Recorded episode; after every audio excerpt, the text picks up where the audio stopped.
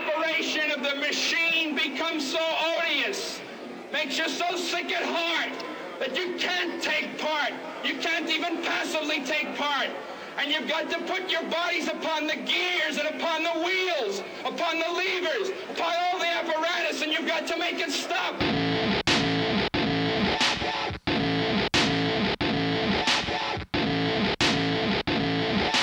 All right. Welcome the Comic Book Revolution podcast. As always, I'm your host, Rokk. By my side, my platonic life partner, Steven. How you doing, my friend?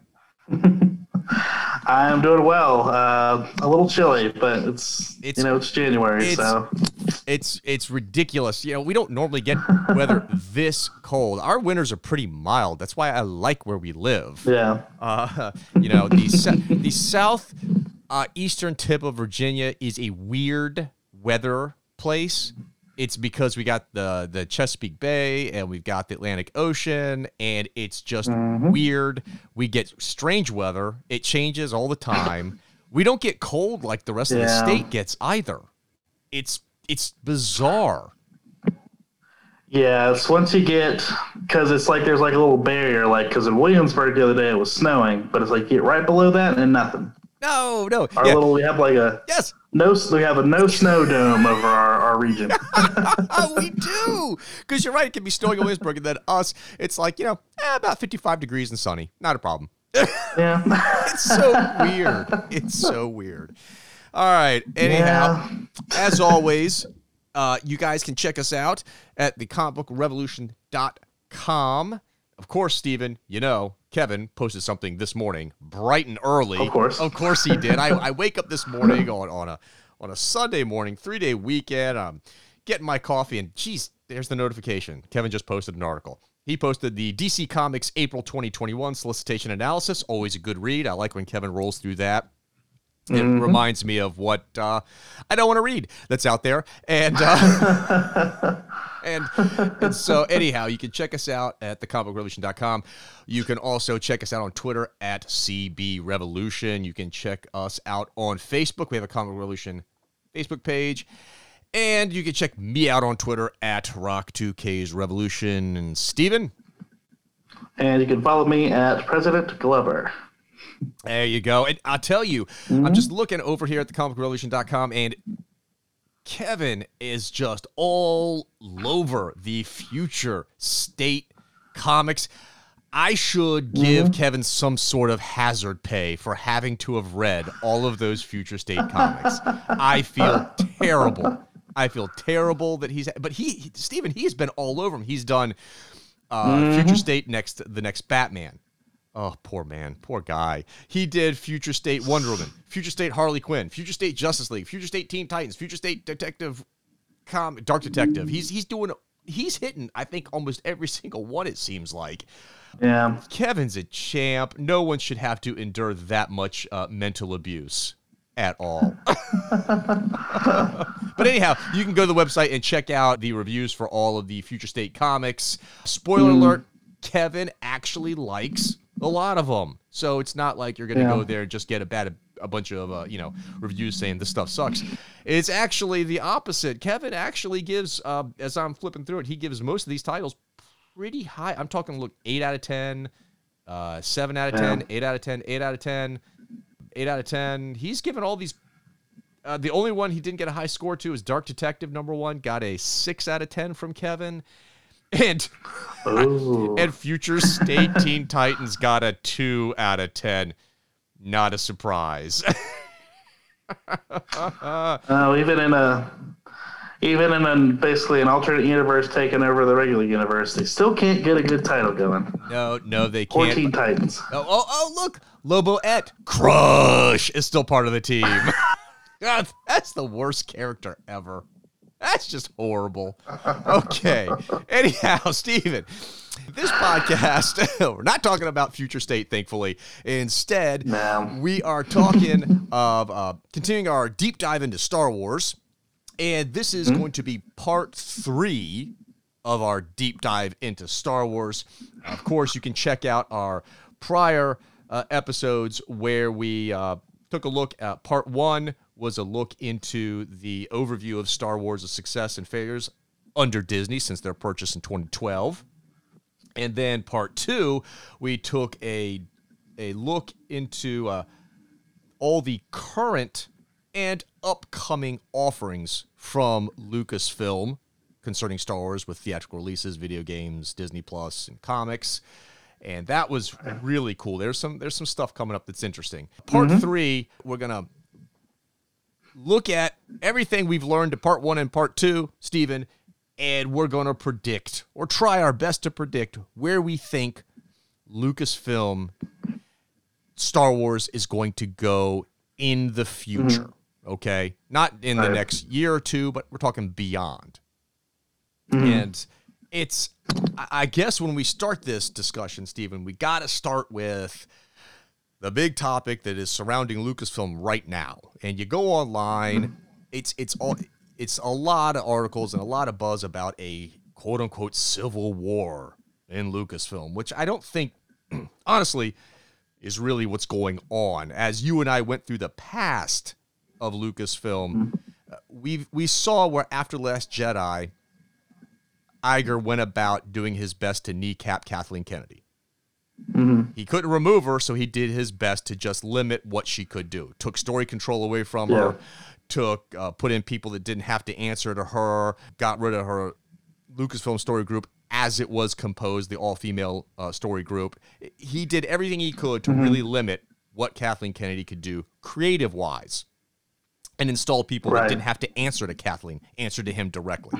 So I really don't think there's a civil war. I think it's pretty clear what Iger slash Chapek now wants. They, Kathleen, you handle the business. You don't handle the stories anymore.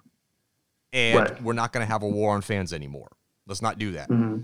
I think so. I don't think there's really a civil war. What I do think we have, though, Stephen, I do think we have currently three factions operating independently in mm-hmm. Lucasfilm. And you know what, Stephen? I don't think that's really a bad thing either. Yeah. Uh, you've got one faction is going to be, you've got Feige doing his whole thing. No one, and I mean nobody's going to tell Kevin Feige what to do. Okay? Right. That, that dude is the golden goose for Disney, and Chapek is going to let Feige do whatever Feige wants to do. End of story. Mm-hmm. Okay. So he's doing That's his right. he's doing his own thing. I do not believe this is a Trojan horse that Feige is a Trojan horse attack where he's going to replace Kennedy as the head of Lucasfilm. I, I don't see that. I mean, yeah, is, is it theoretically Mm-hmm. possible? I'm sure anything is theoretically possible. I, I don't see that. What do you think, Stephen? I don't think so. I mean, if we're talking about theoretically possible, it's possible that a piano could fall on Kathleen's head today. And, you know, Roger Rabbit gonna style? the- talking about theoretically, you know. But um, I don't know. I don't. I mean, I'm sure Kevin Feige would jump at the job, but that dude, like, he's got enough on his plate already, and you don't want to crash on Star Wars, you know. Right. I, I The, totally big, the other biggest media franchise in, on the planet right now. Right. We can't, we can't, we can't have that happen. Agreed. The other faction, of course, is the Jon Favreau, Dave Filoni faction, who are operating completely independent from Kathleen Kennedy. Mm-hmm. They answer to Chapek and Chapek alone. They're doing their own thing. Mm-hmm. And then the third group would be Kathleen Kennedy and her Lucasfilm story group. And mm-hmm. they're really in charge of what it appears to be. They've been limited. It appears to be just the print media offerings with the mm-hmm. High Republic. That appears to be how it is. Right. Filoni and Favreau, they get Disney Plus, and the story, the Lucasfilm Story Group is getting the print media and the movies. Of course, I mean Kennedy is involved with the movies. We don't really to to a limited degree though, Stephen. We've got Rogue Squadron with Patty Jenkins. I think Kathleen's probably involved there a little bit, uh, but she's not involved with the Feige movie at all. right. Uh, so it, there's not a lot going on in the theatrical releases at the moment for Star Wars anyway. I do th- now. I tell you, the, the reason why I don't mind this uh, this approach, you know, is there creative tension? Well, there is creative tension. You can see that on social media, and we'll get into that. That's a window into the creative tension that exists. There's absolutely creative tension, no doubt about it. And you can tell how Favreau doesn't really. He's not there to make Kennedy look good. He's not there. He, doesn't talk about her. He, he doesn't talk about the High Republic. Yeah. He, he he's he's there to promote his his Disney Plus Star Wars. Mm-hmm. Yeah. The reason why I don't mind this is it appears that Chapek Iger first now now Chapek, uh, our, our Lex Luthor, CEO. He they are there is some type of intercorporate competition. And it's not a bad thing. A lot of successful companies, Stephen. We'll go to Apple Computers right there, one of the most successful companies in all the world. It's not it was not uncommon for Steve Jobs to create competition within the company because competition breeds success. It breeds better results. You need competition. When there is no competition, mm-hmm. people get lazy and the quality in the production falls off. So, if this mm-hmm. is the way of pushing people to do better, I have no problem with that. I have no problem with competition inside of a mm-hmm. corporation. What do you think? Yeah, I agree. I think that um, I mean, even talking about like you know Kevin Feige and Marvel are so like dominant and on top of the on top of the world almost, but you know he's still. I read an interview where he was like after Wonder Woman came out, where he was like he was so like kind of he was kicking himself because he didn't beat DC to the punch on that one. right. Right. And um, I've, I've, I've read rumors that um, the Russo brothers have said that they went to Feige with the idea for Civil War, and he said no. but then they announced Batman versus Superman, and he said, Uh-huh. greenlight it. Yeah, right. Yeah, make it happen. So, yeah, and Star Wars doesn't have any competition it to doesn't. itself. And, and I think that also Mm-hmm. what, what it's doing is Chapek, Iger, and now Chapek are kind of like, all right, if you think your way is the best way forward, then prove it. Prove it because I'm going to put Yeah. someone else out there with an alternative view of Star Wars and I'll let the consumers Mm-hmm. And if you fail, Yeah. oh well, too bad for you. We're going to go with the winner. And I think that's what the Disney's doing. They're putting out alternate forms of Star Wars to see which one is more popular. And that's what we're going to go with because we screwed up in 2012. and we don't want to do that again. You know what I'm saying? Yeah. I think it's very interesting what they've got going on. I think at this point, as we move forward, Kennedy will operate, continue to operate as a figurehead leader with the nuts and bolts business side responsibilities mm-hmm. of Lucasfilm, but more of a figurehead. You're going to have Rejwan will continue to oversee the actual story content. That's what she'll do. Mm-hmm. And then Favreau and Filoni will do their thing. Feige will do their thing, mm-hmm. and we'll be fine with that. In all honesty, as long as everybody knows roughly what people are doing, as long as you're not creating continuity problems, that's okay. That now we have the three factions going forward. The question is, Stephen, will all three go forward in perpetuity, or is one going to become the dominant species and eat the other two? Right? That's the question. I think naturally one's going to probably become the way. Like they'll say, this is the way, and Right. they go forward, which Right. probably going to be Favreau and Filoni because Mandalorian was such a success. Right. But I don't know. It would be weird if they wound up like Feige became more of a force in Star Wars and wound up bumping up against those two, because that would be an interesting little like conflict, I guess. But Agreed. I don't know. I think Kathleen. I mean, Kathleen's side has already been shunted off to the side that makes the least amount of money anyway. So Yeah, that's a sign, isn't it? yeah, it's uh, go create this thing that we can have other people make more money doing things in later, and then Right. Right. well, and then you'll keep getting your paycheck. Yeah, exactly. And it's interesting. There are differences. There are. We're not going to really focus on Feige in this discussion because I think he is the outlier. Maybe we'll be proven wrong and he takes over Lucasfilm and oh, egg on our face. Fine. okay. But I really want to focus on the different because there are very different approaches going forward between the Favreau Filoni camp and the Kennedy and the Story Group camp. There are two very different approaches going forward.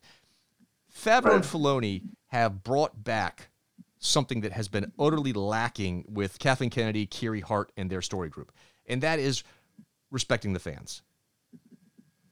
You hmm. don't insult the fans. You don't attack the fans. You don't mock them. yeah. You don't call them names. You don't see any of that. Favreau and Filoni, they respect the fans.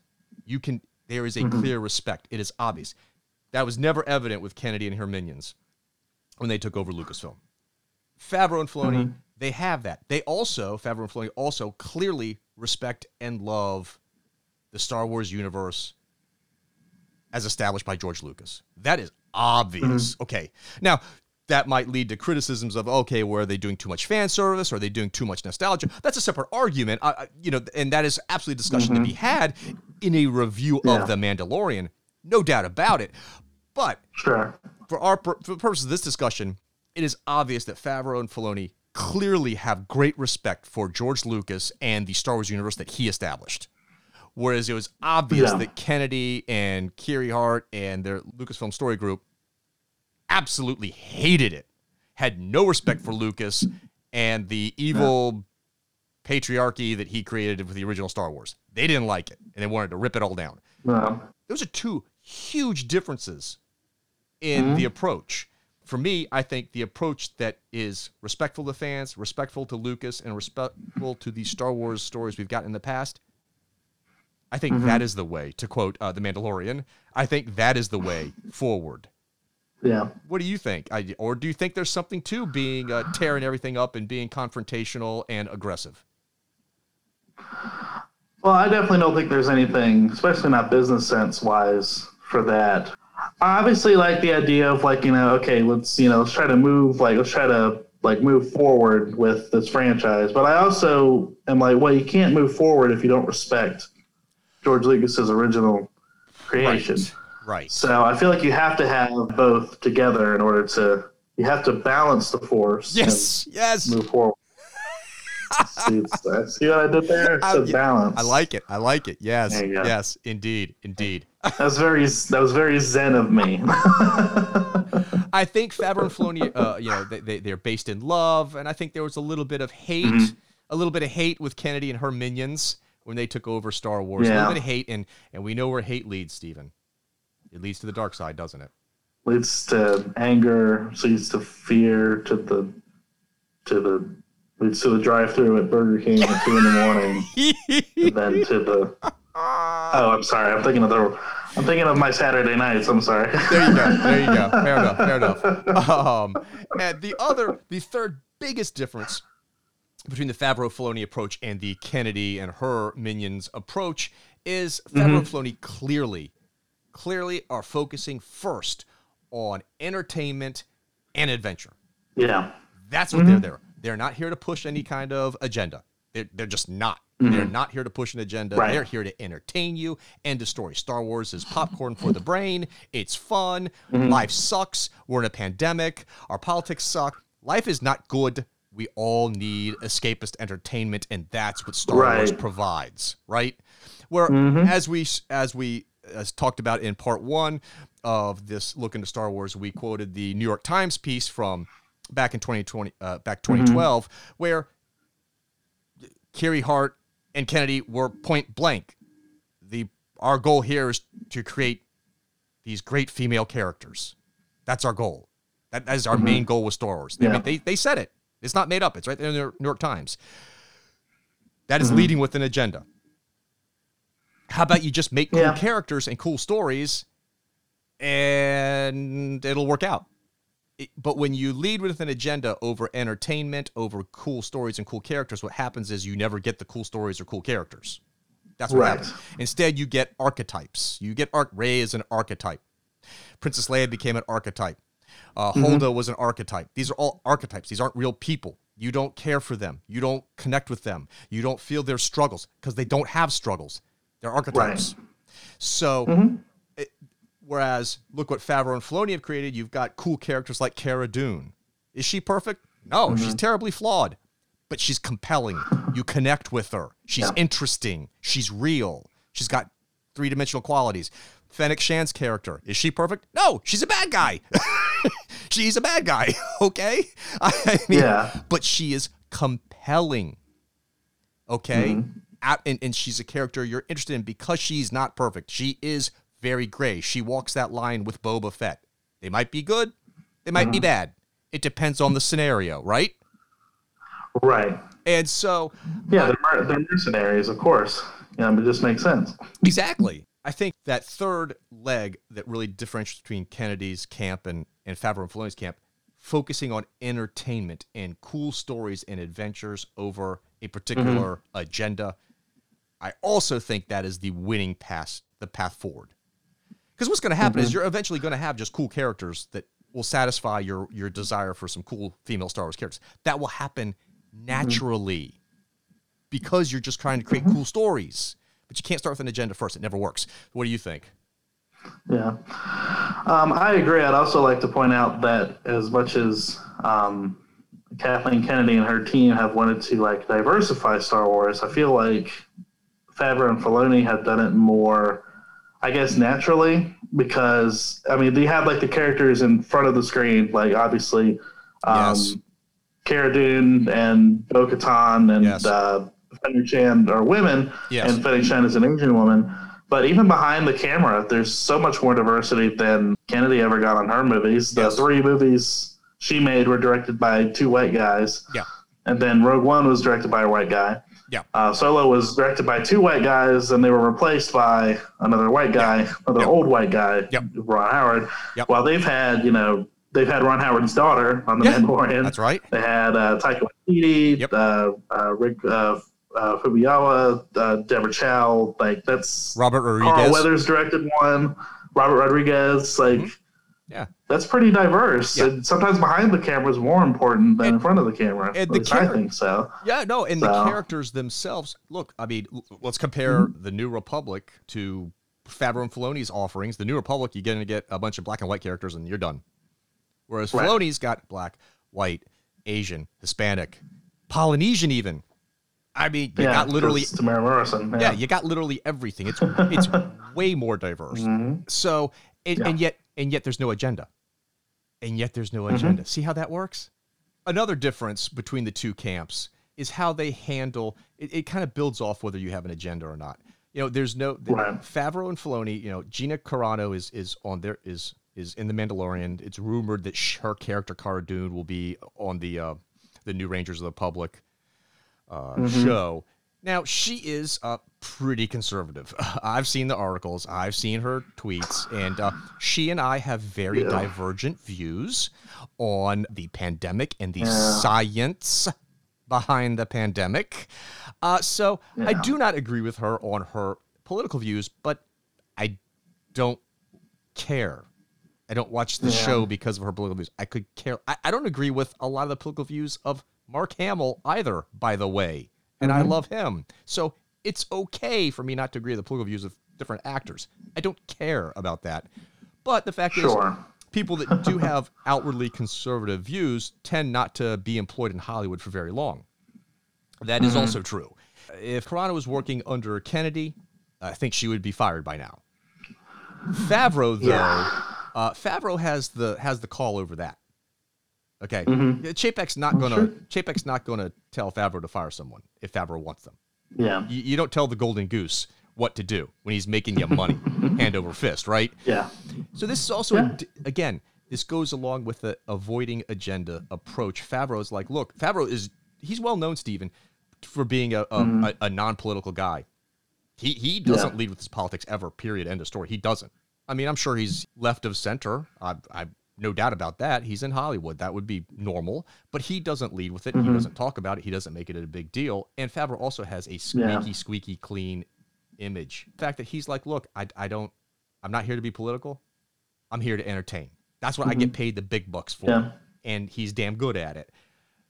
I don't think you mm-hmm. would have seen this under Kennedy. Uh, you've also seen, I think, I think you know, like a NFL head coach, you know, the players kind of mimic their personality, right? If it's a mm-hmm. successful head coach, Favreau's a successful guy, and I think his actors are are mimicking his personality because after Carano was being harassed on Twitter by people who don't agree with her views, you had mm-hmm. uh, Ming Na Wen and Pedro Pascal immediately coming to her support, saying, "We love you. You're mm-hmm. awesome. You're fantastic. You're a wonderful person." Kind of showing that, hey, we may not agree with your politics, but you're a great person. We love you, and we totally support you. That's also something you probably wouldn't see with the Kennedy faction. They would never come out and support someone like Carano. They'd be like, "Screw you. You're dead to us." so it shows Yeah. you that Favreau is creating a this is what our goal is. Let's mm-hmm. leave this agenda stuff to the side and let's all get in the same team and let's all work together toward just creating awesome entertainment that's really successful that the fans like. I, th- I think you're kind of Yeah. seeing that that message filter from the top down on the Filoni Favreau side that you wouldn't have seen on Kennedy. What what, what do you think? Yeah, and another thing I think is interesting is because, um, I mean, you see, I mean, there's some people that are just like in cameos, like you know, like Jason Sudeikis as a stormtrooper and blah blah blah. But Right. I was surprised to see, you know, that like Bill Burr Yes, was on yes. uh, one of the episodes, He's on two of them. and you know, Bill Burr, I yeah, two of them, that's right. And like, I love Bill Burr. I think he's oh, fantastic. he is funny. um, I know he's very controversial. yeah. But and you know, if you were if you had somebody who was a little more like, I guess like PC minded, they Yeah, yeah. wouldn't have hired him. But Oh, because Favreau just wants people who are good, then Yeah. he hired him. And you know what? He turned out to be great. I didn't know Bill Burr could act like that, so it was No. nice. It was nice to see him. Yeah, it was uh, Kathleen Kennedy would not have hired him. No, That would not have ever happened. in a Definitely million- not. A million years. but that shows Favreau's like, look, man, diversity is just not ethnic. Diversity is also Right. viewpoints. Viewpoints. Mm-hmm. And I think that is even that is probably the most important diversity is mm-hmm. viewpoints because we're all so different. Even if we're of the same Yeah. ethnicity, we're not hive mind. Despite what some people might think, ethnicities don't share hive minds. We're all individuals Right. with our own unique perspectives on life and reality. And I think Favreau gets that. And he's bringing in Yeah. people. He's bringing in people from really different, diverse backgrounds that Kennedy would never, ever, ever have brought in. right. Ever have brought in. Uh, f- funny side note about Bill Burr. Some fans got were all getting on him because he they let him keep his Boston accent, had strong Boston accent, and he was like, "Are you kidding me? There are people in Star Wars with British accents." People in Star Wars, Timothy Olyphant had his, you know, Western cowboy accent. Why can't I have a Boston accent? What are you kidding me? I was like, fair point. I think he, I think Bill Burr's right on that one. Um, so No, I agree.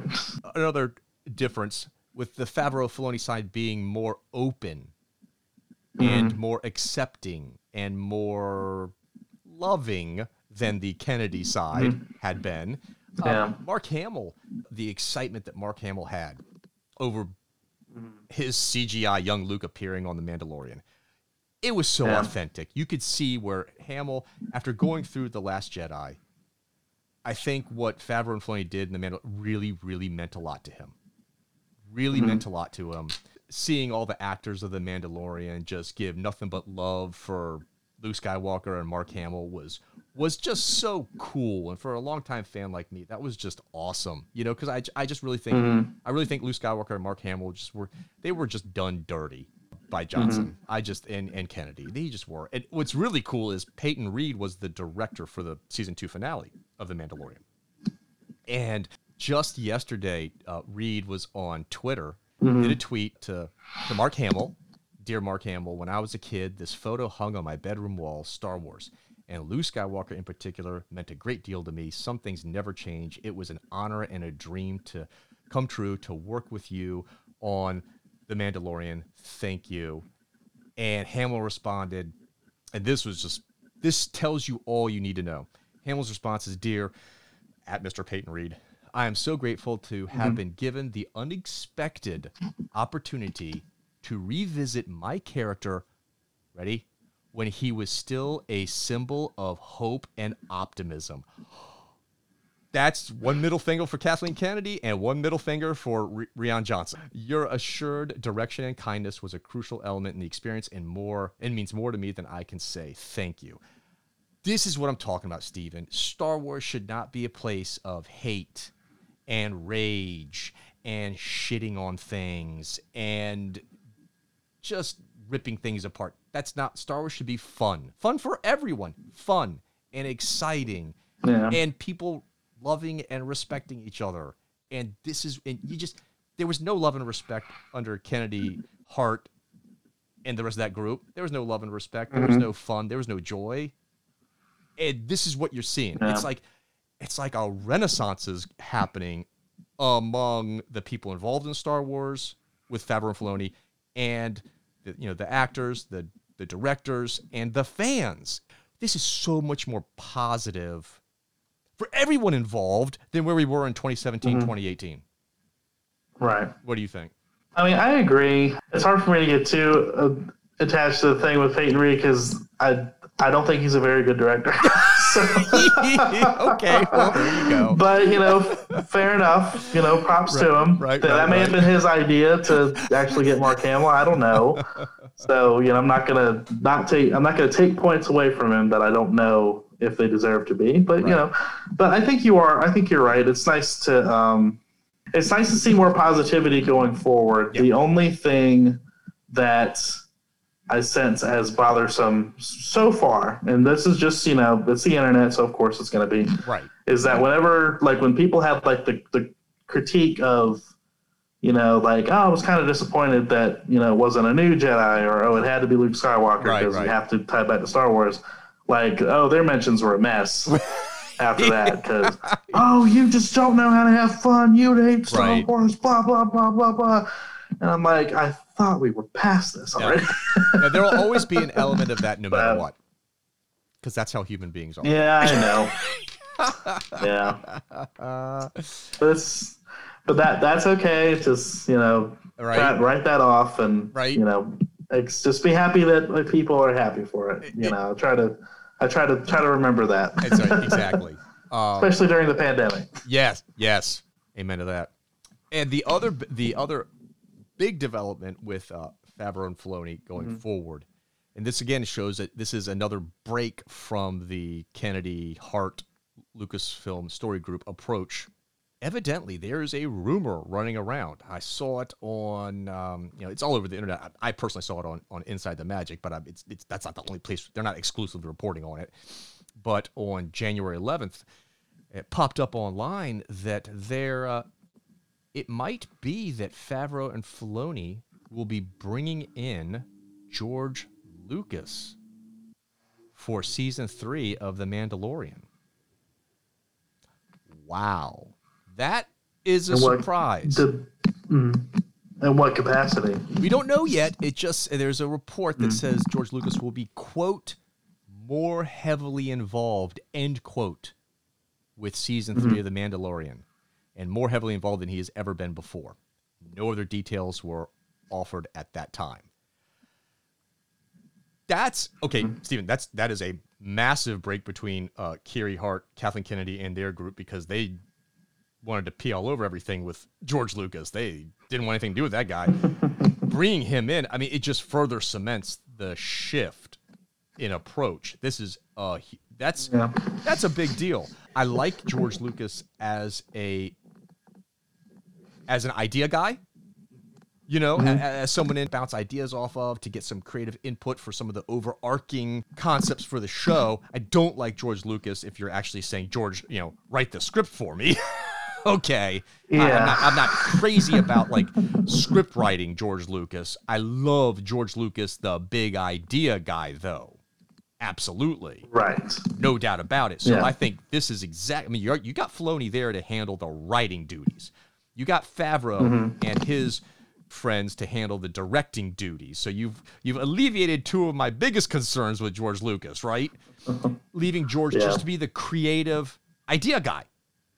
Mm-hmm. I like it. I think this again. This is awesome. This goes in line with Favreau and Filoni's approach of being more respectful and showing more love to what's come before. It's just a completely different approach than Kennedy and Hart had. I like this news. I think it's fun. What do you think? It's surprising, given that I I thought George Lucas was like, I thought he was done with Star Wars. Mhm, Like after he after he signed that check, or after they signed that check to him, I thought he was pretty done. And he was openly was not happy about the direction the the sequels were going in Yes. because he he wanted to do something different. He said, "Oh, I just wanted to do fan service," Mhm. and he's like, "That's not what I wanted to do." He actually wanted to do something totally Um, different. very different. If the rumors about what he wanted to do with episode 7 Mm-hmm. were true, um, I don't know if I would have dug that, but it would have been different. Right. you know, Exactly. than- it's not a surprise, I guess, because I mean, Dave Filoni has worked worked for him when he was still the head of Lucasfilm, so um, they they have a relationship, and you know, Filoni deferred to him on all the cartoon stuff if something had to be decided upon. So hmm you know, it makes sense. It would be cool to see what he has to offer. I don't know if time away has made his ideas better, Right. Right. or Or not. but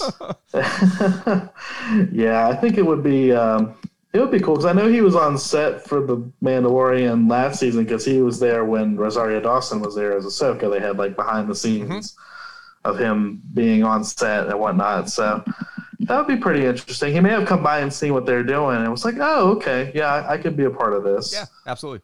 I'll have to hear what he's doing, Right. obviously, before Right. I. What kind of capacity this know. is? Sure. yeah. Uh, and what's also interesting as we as we move forward between these two f- competing factions, and this is a little this is a little tip of the hand as well as to maybe who has the inside track to becoming the dominant species in Lucasfilm. In a uh, December 19, 2020 interview, Bob Iger likened Favreau to George Lucas himself. That's a comparison I've not heard Iger give to Kathleen Kennedy. okay. Well, yeah. or anyone Kennedy has brought in. right. Iger doesn't say that casually. No. That is a clear insight into how the Disney top brass view Favreau versus Kennedy and her cohorts. And that might be a little tip of the hand as far as which side of this uh, race has the uh, most like uh, most likely to uh, become the dominant species in Lucasfilm. You you think this is not? You think you think that's you know that that's that's the case, or this is just an offhand comment that doesn't really portend anything else? People in business like to say these grand proclamations about people they work with that make the money all the time. Um, I remember when M Night Shyamalan was the next Hitchcock and stuff like that. Right, right. But um, I don't know. He it definitely could be. It could be both of those things. You know, some grand proclamation, but also uh, I hate you, Kathleen. So I'm just gonna say that. Um, You're tacky. I personally, yeah, I personally don't see the comparison. I think Favreau, like, if I were to make a comparison, I would compare Filoni and Favreau to Walt and Roy Disney. Right? Yes, that's well, yes, that's a good. yeah, that's a I think Favreau has the nuts and bolts of like actual film work and production down, and Filoni's more of the this is the Star Wars fan who's in charge of telling the story, Yep. and they come together and make you know good material. agreed. So That's that's a really but, you interesting know, comparison. Yeah, But I think that I think that's a I mean it's a very bold proclamation. But it is. I mean it's not entirely inaccurate, I guess. Right. I think the two of them together make a good make a better George Lucas than George Lucas of recent years. I would agree with that. I would agree with that. Yeah. And of course, the competing side, Kathleen Kennedy and her supporters, right now, the Lucasfilm Story Group is is much different than what it was before uh, when the Last Jedi tore the Mm-hmm. Yeah. fan base apart. Now you've got it. It's it's no longer all female, of course. It's it, you've got four women and I don't know six or seven guys on Yeah. the on the story group. So it's more of a diverse group of writers. they they finally figured out let's let's let's let's let's fix this. So but but they have a very even though it may not be all female, they still have these similar sensibilities of Kathleen Kennedy. And part Mm-hmm. of that entails a bizarre hatred for uh, George Lucas's Star Wars and and Luke Skywalker and a uh, Mm-hmm. a tendency to be aggressive with fans. So they continue to take their cues from their from their NFL head coach, right? Kathleen Kennedy. They take Yeah. the cues from her. Uh, you've you've seen the attacks on fans have continued uh, after the season finale to uh, season two of The Mandalorian came out, and the response to Luke Skywalker. There was a particular very popular YouTuber, Star Wars Theory. I don't watch, but I'd never heard of him. This guy evidently had had cancer as a kid, and while he's going through cancer, uh, Star Wars was huge to him. Luke Skywalker was his favorite character, and this is what he used as his. As a lot of people, especially kids who have cancer, they usually have something that they really f- focus in on that gives them the their inspiration to fight cancer because it, that's that's Right. scary as a kid. Uh, scary for anybody, but in particular, kid. Anyhow, so because of that, he of course has a the strong connection to, to Luke Skywalker. Well, he watches the season finale. He posts a video on his YouTube channel, and he's he cries. Right, Well, not what I would do, but again, I I, I wasn't a, a sick child with cancer who bonded with Right. Luke Skywalker to get me through cancer treatment. Okay, I mean, I people have to be. Uh, Self-aware enough to understand the difference between you and other people in the world. There is, Right. okay. And the reaction, uh, Pablo Hidalgo then tweets, um, uh, quote tweets uh, this YouTuber's link to his video and says, "Emotions are not for sharing." This is what I'm talking about. What, what, why are you purposely going out of your way to attack a fan who wasn't doing anything wrong Yeah. at all. Why would why would you do that? You work for Lucasfilm. That's Mm-hmm. insane. I would have fired that guy. I, would have fired him. Yeah. Bye bye. Mm-hmm. I don't need you. Okay, you're you are not irreplaceable. I can find lots of people to do Yeah. your job. Okay, I mean, get, get Yeah. real. Hollywood's full of people who can do that guy's job. I mean, who the hell is Pablo Mm-hmm. Hidalgo? I never heard of the guy. Neither of you. Nobody has. Yeah. You're a nobody. But it shows the Kathleen Kennedy approach. We hate Luke Skywalker. They were mad that he was brought back. They were mad they didn't know. They were mad that Luke Skywalker bigfooted their High Republic initiative. They're Mm-hmm. angry that that Filoni and Favreau are the hot thing. They're angry that they're bringing back the George Lucas. They're angry, angry, angry, angry, angry, and then you attack your, and you attack fans. Hmm. Of course, you know Disney forced him to delete the tweet. He had to issue an apology. He then took his Twitter account private. So it's, it does all the things you do when you know you were an idiot. Yeah. You couple that with you know Justina Ireland telling people not to buy her fans not to buy her book, Star Wars book. You know, it's just it's they can't help themselves for no why the Pablo Hidalgo thing just blows my mind. Why would you ever do that? Anyhow, it shows this continued aggressiveness to the fans and to George Lucas's Star Wars. Yeah. I don't see how that is the right path forward, Stephen. I don't. I don't see how that is Mm-hmm. the winning formula. What do you think? Now look, um, uh, I didn't know that that he had you know gone through cancer. The guy, the YouTuber, I think it's Star Wars Theory. Yeah. is the is the channel. Mhm. But you know, like because the Star Wars channel, I kind of like accepted. You know, it's, you know, it's Luke Skywalker probably gonna have a reaction. Yeah, sure. Now, when I see most people on Twitter talking about like that scene, like it's the greatest thing ever put on film, I like I roll my eyes and be like, okay, whatever, and just kind of try to move on with my day. But if I'm working for Lucasfilm, then I would, I guess my reaction would be, I would turn to the person next to me, and kind of like have like a side eye look, and then be like, well, at least it pays my paycheck, and just be happy that people are enjoying the product that much, you know correct. because it's it's like you can be annoyed. Yes, in some ways that Star Wars series is different because the intense personal connection is, Correct. and that's understandable. But when most people act like that, you know, it is kind of annoying. But if you work for the company that makes that thing and people react strongly to that thing, you'd be happy about it Yes. because that means they like your thing and want to Yeah. pay more money to have more of the thing. yeah. I don't. I. I. I just. I. Yeah. I. I don't. I don't get it. yeah. I don't get it. So. hmm so I, I think when you compare the two groups, I, I do think my personal opinion, as we've gone to comparison between the two factions, I do think the Favreau Filoni faction is going to become the dominant species. I'm not saying Kennedy's going to be let go. She's already been kneecapped enough. She doesn't. She already has a lot of her control stripped away from her. I think she stays. She certainly stays through the Yeah. life of her contract. Whether she re-ups the contract or not, that's an entirely different story. I, I who knows. Right. But I think she's there throughout her her contract extension for sure. But I do think Mm-hmm. the Favreau Filoni faction becomes the dominant species. I do think that becomes the, the more popular side of Star Wars. What's your what's your gut reaction or prediction? Uh, same. I think the because the Mandalorian's making money for them, and it's it's not making anybody angry. So why would they not go that way going forward? Yeah, I agree. And you can see certain things. Uh, certain things are, are you can see where Disney's starting to make a shift to the Favreau Filoni side of Lucasfilm. They have, mm-hmm. you know, obviously the Mandalorian succeeded. I didn't think this was ever going to happen after Last Jedi, Stephen. I really didn't, but it mm-hmm. succeeded in finally unifying the Star Wars fan base. It did. Yeah. It finally unified the fan base. Mm-hmm. It gave Disney its first big win since The Force Awakens, right? And Yeah. and it uh it it did I think it's even bigger win than Force Awakens because it's also driven merchandise sales and it's con- Yeah. and it's had long standing popularity, not like an, oh Force Awakens Star Wars is back and then a year later okay well yeah all right whatever. You know what I mean? It's it's it's a s- sustained excitement.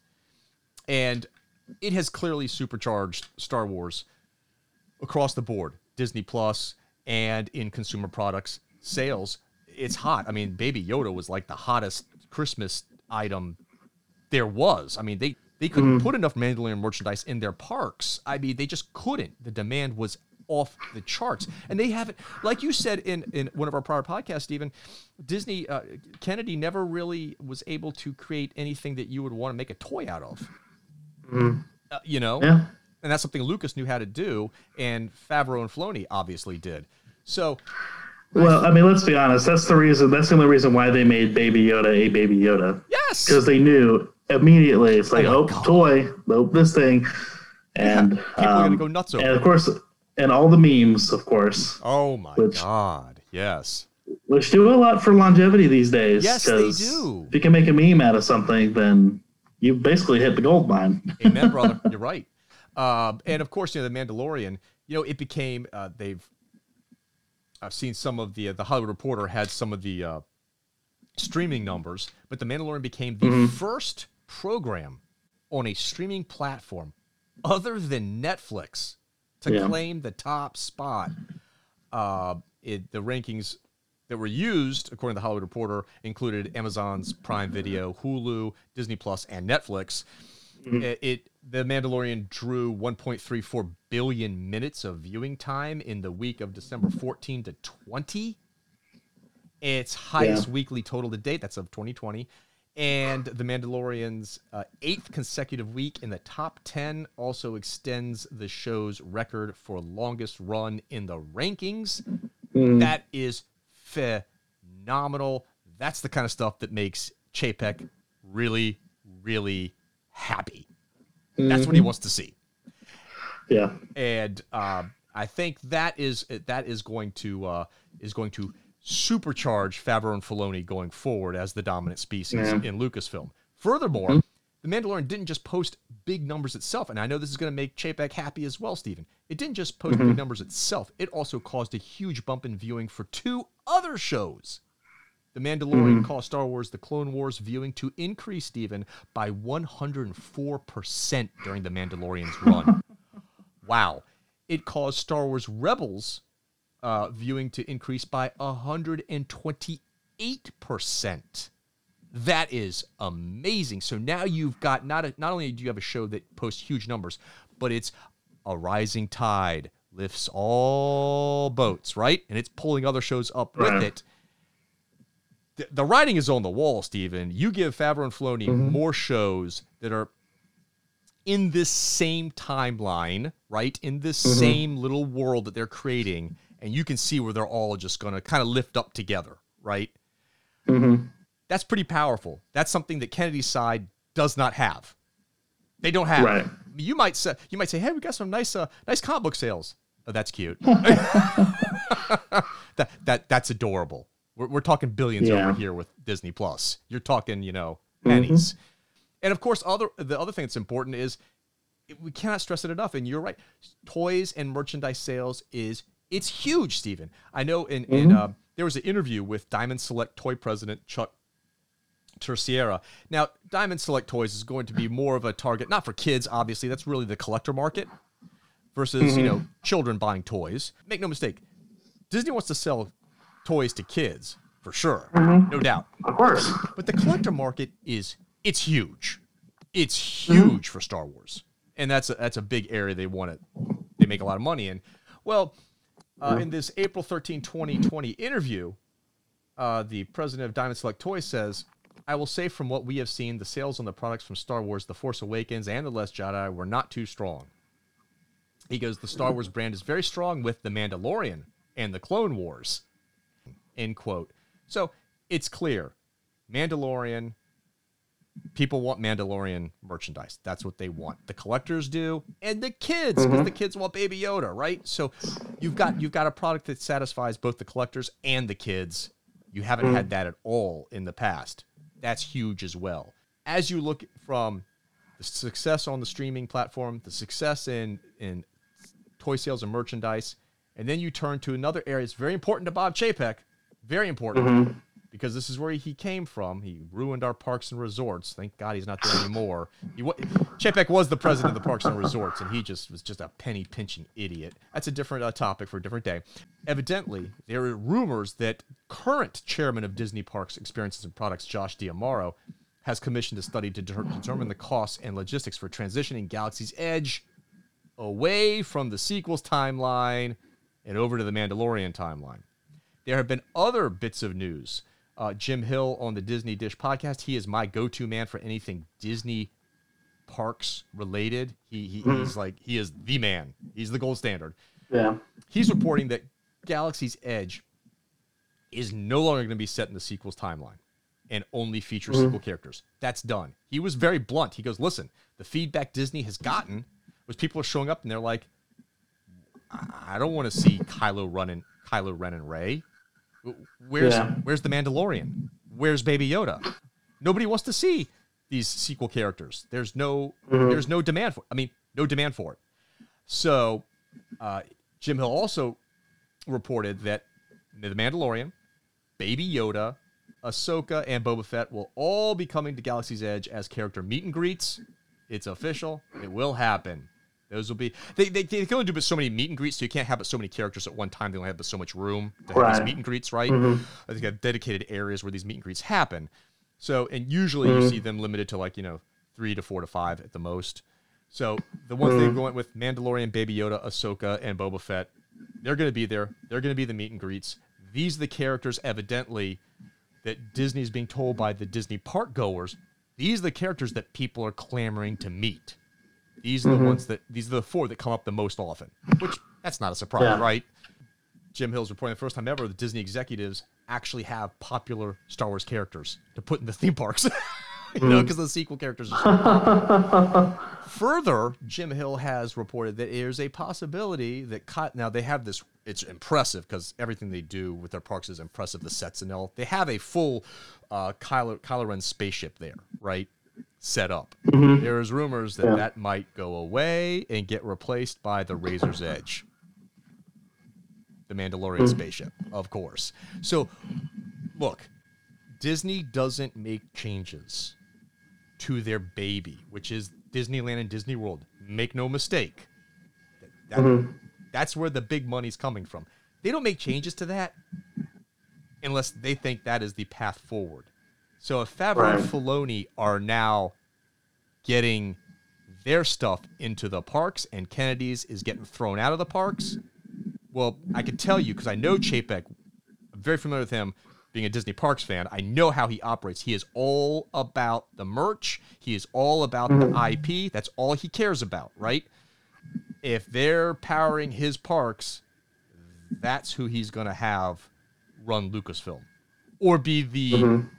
Or be the dominant species in Lucasfilm. I can tell you right now. That's what yeah. Chapek is going to give all the power to in Lucasfilm. That's what I think. I could be totally wrong.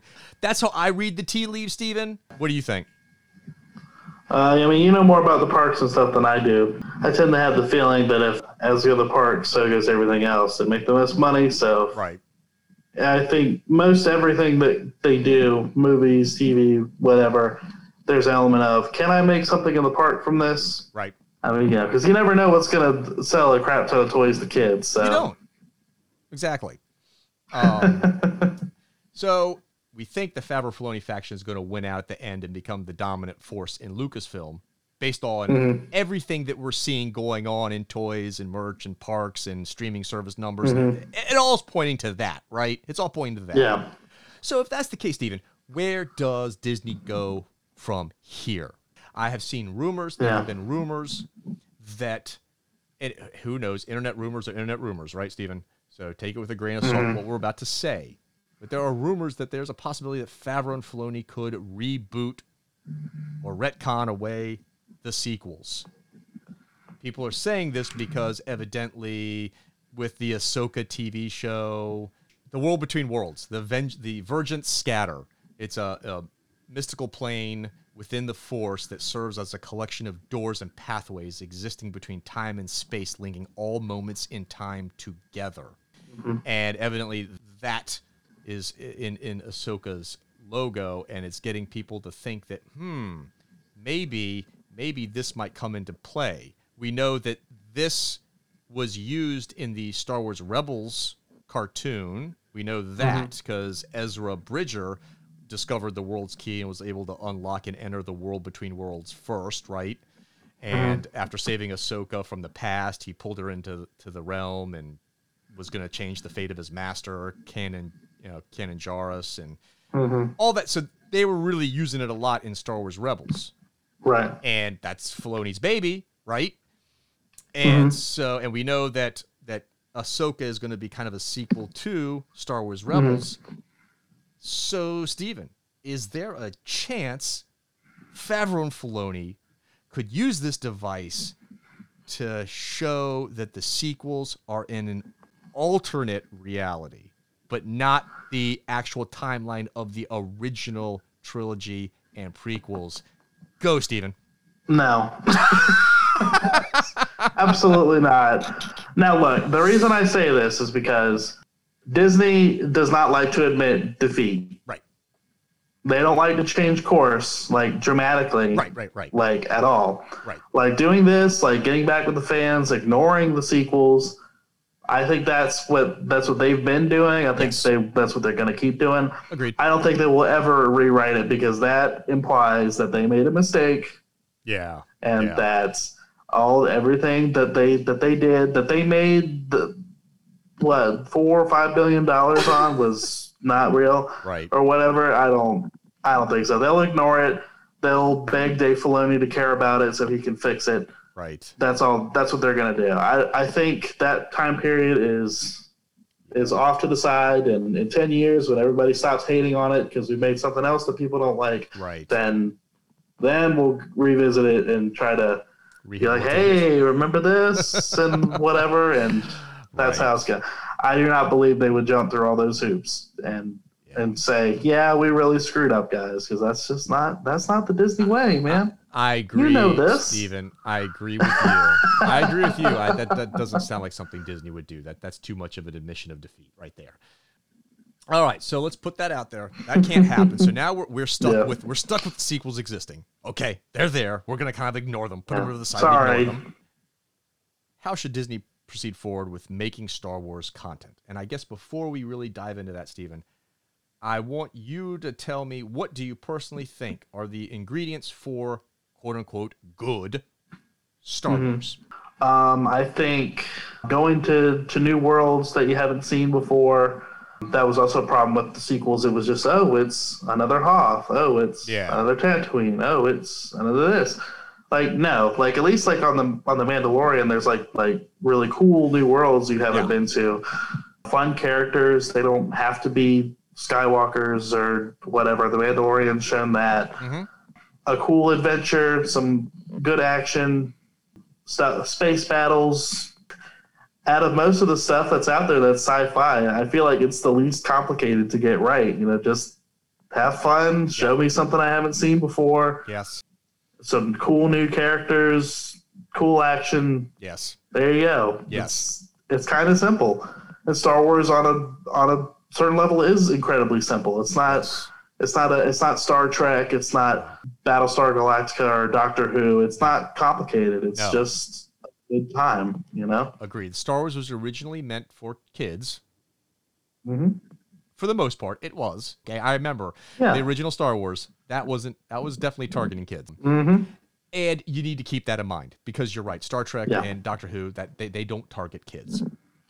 It, that's not their that's No. not their bailiwick. Okay, Mhm. uh, and I'm with you. I I think for me, Star Wars is it is always got to be a proper blend of sci-fi, fantasy, and westerns, Yeah. and you can't forget any one of those three things. Okay. Right. And I think the sequels, among all lots of the other problems they had, I think another problem was it often forgot the Western part Right. completely. Completely. and it Yeah. leaned mostly on sci fi, a little bit of fantasy, a little bit of fantasy, and no Western. Right. That's a mistake that The Mandalorian Mm-hmm. did not make. It is clearly has Western in them. I mean, it's obvious it's Clint Eastwood. The Mandalorian is Clint Eastwood's man with no name. It is obvious. He even gives, Yeah. I mean, the little half cape he has, that half cape thing, it, it's clearly the, the man with no name's half poncho. It's, it's obvious. Mm-hmm. the music, Stephen, for The Mandalorian sounds like Ennio Morricone. Yep. Okay, make no mistake, that's a western, and it's Mm-hmm. sci-fi, and it's fantasy. You gotta Right. have all three elements. For me, Good Star Wars has all three elements. And then I'm with mm-hmm. you. Cool characters and an emphasis on fun and mm-hmm. adventure. Star Wars is a fun adventure. It's always an adventure. That's super mm-hmm. important. So, fun adventure with cool characters and neat aliens on neat worlds. Yeah. Boom, go. So that's what I think makes good Star Wars. Right. And I think you're right. It's don't it's keep it simple stupid. You don't need to overthink this. Mm-hmm. You really don't. right. For me also, the last thing I would add Star Wars should be entertainment. It's mm-hmm. not there for agendas. Whereas Star Trek and Doctor Who, Mhm. that's a different story. Star Trek has mm-hmm. always had an agenda since the original Star Trek. It's always had mm-hmm. heavy, heavy political and social themes to it. Mm-hmm. Always has. That's that's the very DNA of Star Trek. Mhm. Star Wars has not. Never Yeah. has. It's never been part of Star Wars' DNA. Ever, ever, ever. Mm-hmm. So don't get confused. You keep your agendas over in Star Trek. You don't put them in Star Yeah. Wars. That's how it works. That's how I look at it. As as the as the, as Disney goes forward with this rebirth of, of Star Wars, how would you handle balancing fan service, nostalgia, honoring Lucas's creation, and still mm-hmm. creating new content? How would you balance that? Would you just drop some of that altogether, or how would, if you were to give me a a, a, recipe, how would you mix those ingredients in? Well, I think with anything Star Wars, you have to have like a little bit of nostalgia. I mean, the fact that Baby Yoda exists is it was it's such an obvious play to oh, you know, like that's a little Yoda, and um, and then the Mandalorian plays into older Star Wars fans because they know what that is. They know what a Mandalorian is. They recognize the armor and the the getup and whatnot. But I really do. I think leaning too heavily on that runs into the risk of making the galaxy feel like a cul-de-sac Yes, where agreed. everybody's related to Luke Skywalker or Yes. Han Solo or Darth Vader or whoever. right. It's kind of like in Marvel comics when everyone is related to Wolverine. E- e- right. Either, like either, Wolverine's on every team Right. and Spider-Man shows up in every issue of everything and it's like come on y'all like give it a little bit of a break you know agreed. and that's why I really liked I really like the season one of the Mandalorian better than season two. Mm-hmm. Yep.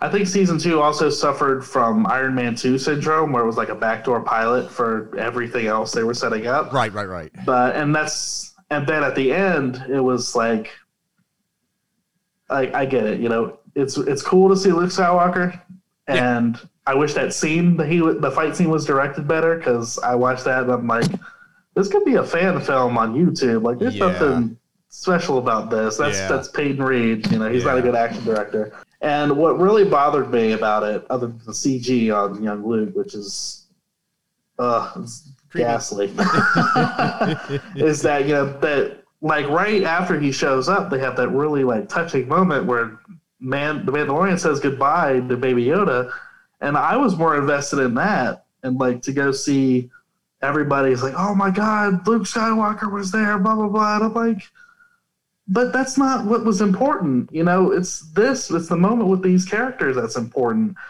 And to me, that really kind of bothered me because it felt like it felt kind of like something that they didn't need to have there because Right. the real meat of that was those two characters saying goodbye to each other. It felt like I don't want to say cheap because that's really harsh, Right. but it felt like a very easy ploy of like, oh, this is gonna get everybody talking on social media. But if you want like a, a good recipe, there's a show that we both love called Cobra Kai on Netflix. Yes. Yes. Um, the continuation of the Karate Kid, those movies, and I think they do a really good job of um, creating new characters that are interesting, yes. handling the old characters really well. What they have done with Johnny Lawrence's character has been really good, I think. Yeah. And I think the way that they balance like the nostalgia of the original movies with advancing the story, giving more depth to these old characters is really that's what should have happened the Yes. whole time with Star Wars. Like I think the thing about one of the things about The Last Jedi, while I don't hate what they did with Luke, I think the problem with that is that there's not it's not he's not identifiable as old Luke Skywalker. Like there's no through line of how did he get from here to here. It's just well, he's an old man who looks like Mark Hamill and he's grumpy. yes. So it's like you have to have there has to be some kind of halfway point of Yeah. you know this is still Luke Skywalker. We have Right. to identify what might have happened to go here. If they were going to do anything with those old characters, but instead of just resetting them almost like they did in the sequels, I would have preferred this is how they've changed. This is how they're still the same. Mhm. This is the journey they go on, as opposed to oh, we're just here to introduce the new cast, basically right. and serve their story. Right. It's like no, you know, if you're gonna have them, like they need their time to develop, Yeah. and they they blew that because you know they're like, oh, we were gonna give Carrie Fisher episode nine. It's like, well, you know, she passed away, Uh huh. and you should have given her more time to begin with because you know, it's one of the three main characters of Star Mm-hmm. Yeah. Wars. You know, so it's kind of tough. Now, I would love it to if they did a show that was just not connected to any of this stuff, like new characters, new part of the galaxy we've never seen before, Mhm. stuff like that. Um, I know Disney's Disney's marketing and need for nostalgia-driven merchandise purchase, purchasing Sure. might deny that Sure. a, a chance of happening.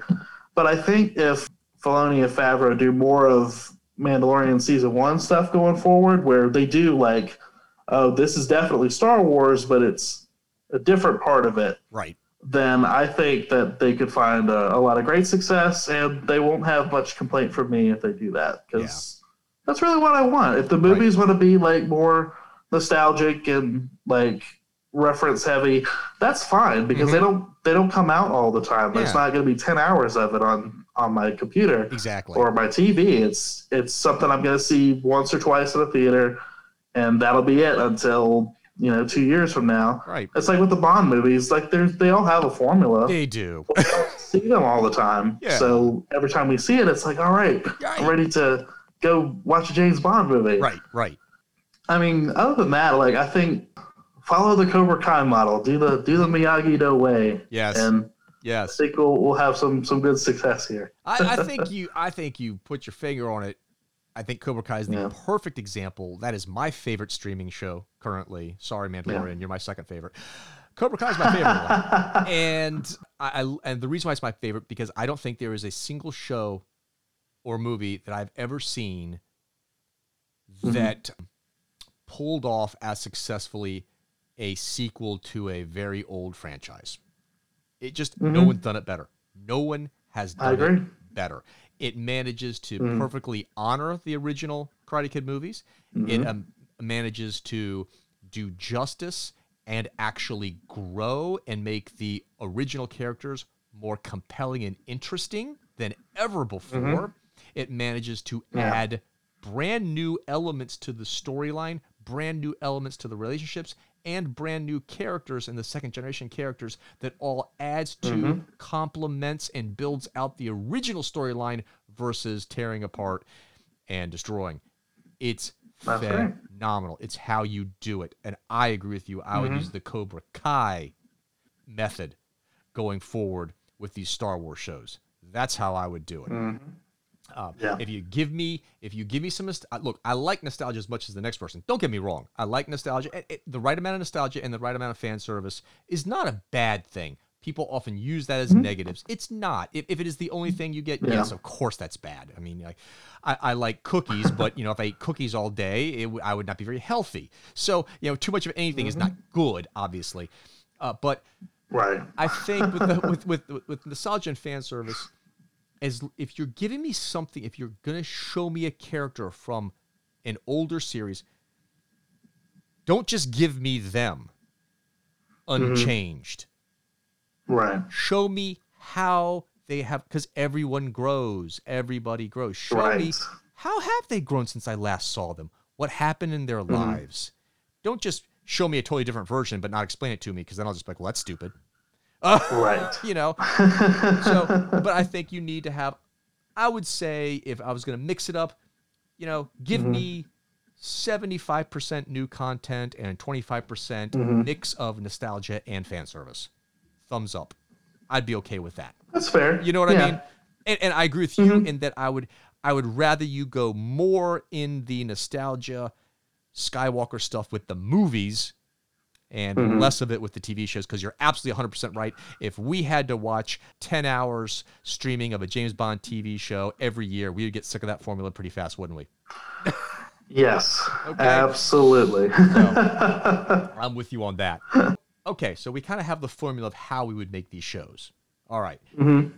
You got to have a target audience. You have to have a core audience that you target first and then build out mm-hmm. from, right? Everyone does this. Yeah. This is not weird. Okay, the Oxygen Network, I can tell you right now, I'm not their primary target. And that's okay. I don't I don't need to be. That's that's mm-hmm. fine. Okay. Uh, I love I love for example I love Food Network and I love HGTV. I do. I love them both. Okay. I, I won't lie, but I you watch the ads, and it's obvious from the ads, I'm not the t- primary target audience. It's my wife is. Right. My wife is. I'm mm-hmm. not. And again.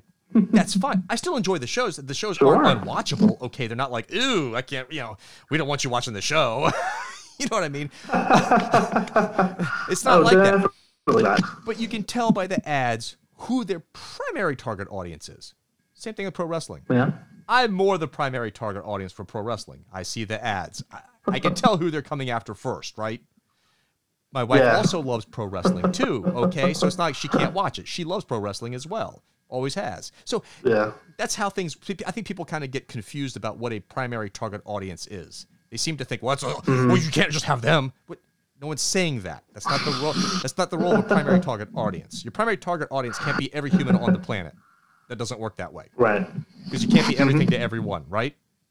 Then you're nothing Right. to you know. So, who's your target audience? How big are they, and how would you build out moving forward? Um, I think my target audience would be. I'd want to say kids, obviously, but because that's what Star Wars was originally for.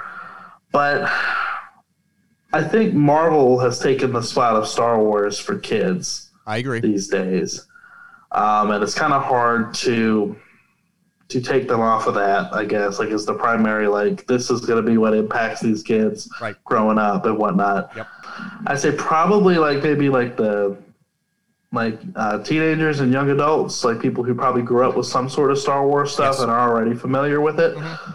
Like make it family friendly, of course, so everybody can watch it. Yes. Yeah, I would say them first. I definitely like.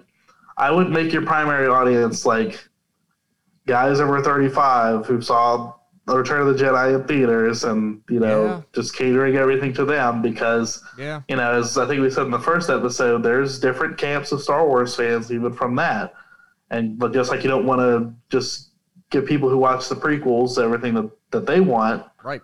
and whatnot. So I think you have to start by building the the youth, the younger peoples who have already seen Star Wars and know what to expect from it. Mhm. Start like keeping them as a part of the franchise instead of them just you know going off to find something else that they want. Um, keep them invested, which Disney definitely wants because they want their money, Right. especially when they have kids. Yes. You know, they want their kids to watch, and it's Absolutely. cycle. It's how they get in your head, and you know Mhm. you're a Disney fan for life, and you become uh, you. Yeah. you're you're at the Disney World every year, right?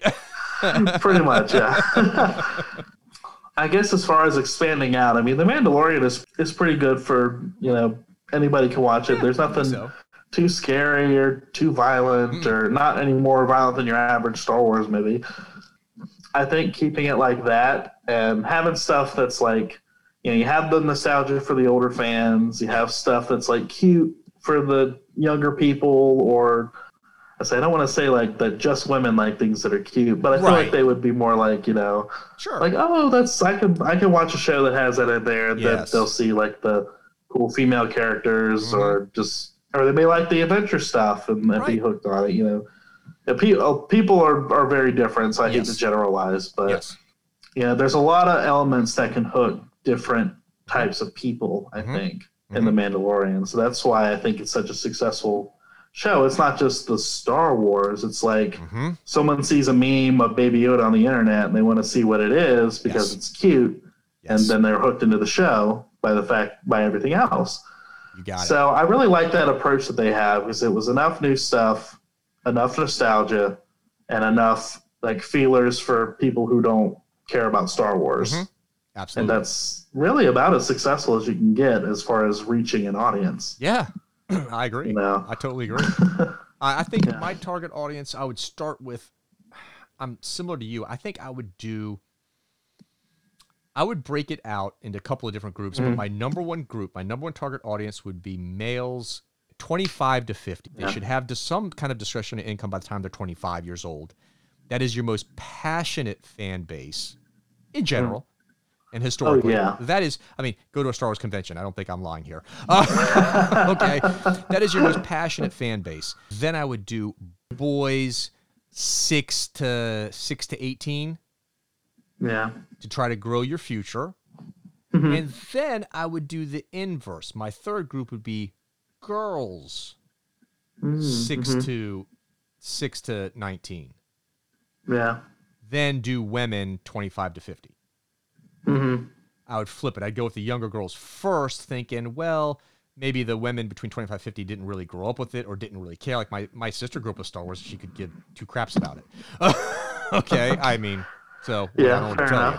So I might go for the younger generations thinking, well, if I can give them cool characters that didn't exist in the, you know, before, like Ahsoka, who they might Yeah. be really into, then I might capture them faster and easier than I would women 25 and 50 who already have their predefined likes and dislikes and interests and passions in mm-hmm. life. You know what I'm saying? Right. Harder to win over mm-hmm. and less time to win Yeah. over too.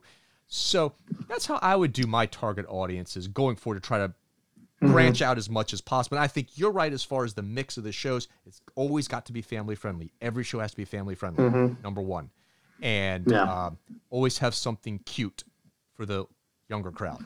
always have something cute. Yeah. That's also super important too. That was a that was a very George Lucas formula as well. You got that right, my friend. The cute stuff always sold. So Yes, sir. Yes, sir. yes, sir. We got the idea of our target audience. My next question for you, Mm-hmm. Steven, is how do you handle the franchise going forward? Do you handle it like there's a couple of different ways you could handle it, and I'm going to use pre-existing franchises as a reference base. Okay? Do you handle it like Mm-hmm. The Matrix? It's a self-contained story that's not meant to be built out into a full universe with multiple timelines. Do you handle it like Lord of the Rings? It is mm-hmm. a large cast spanning a couple of generations, but it's still centered around a few basic core concepts and characters. Or do you treat it like Star Trek, where it's a not not as we said before, where Star Trek is political and social, not like that. Right. Do you treat it like mm-hmm. Star Trek, where it's a concept based on a universe, not characters, and that mm-hmm. concept is based on multiple timelines, not rooted in any one single story or particular set of characters? Mm-hmm. What's your feeling? Well, I mean, personally, I would go with the Star Trek model. I think based on um, well, what it is. I mean, it's a space opera. There's lots of galaxy to explore, and most of the movies, you know, they kind of promise whether they actually deliver or not that like it's a big galaxy. There's whole lots of stuff out here. There's lots of interesting people that you're not seeing right now, but they're out there, and maybe we'll tell their story one day. At least that's how I feel watching it. Um, so I think, I mean, that would be my that's my personal take on it. Now, have they handled it that way? No, Not until the Mandalorian. but I right, yeah, Everything's been tied to the Skywalker saga. Fans have been trained to for Star Trek to have multiple cast of characters Right. in multiple timelines, in mm-hmm. multiple situations, and multiple whatever. Mhm. Star Star Wars fans have been trained that Star Wars is about the Skywalkers. that it's is not true. about the Yeah. universe and multiple timelines. It's about the Skywalkers. So it would involve mm-hmm. a retraining of your consumer base, mm-hmm. Right? Right. And, and, and a mm-hmm. changing of the franchise. Wouldn't you agree?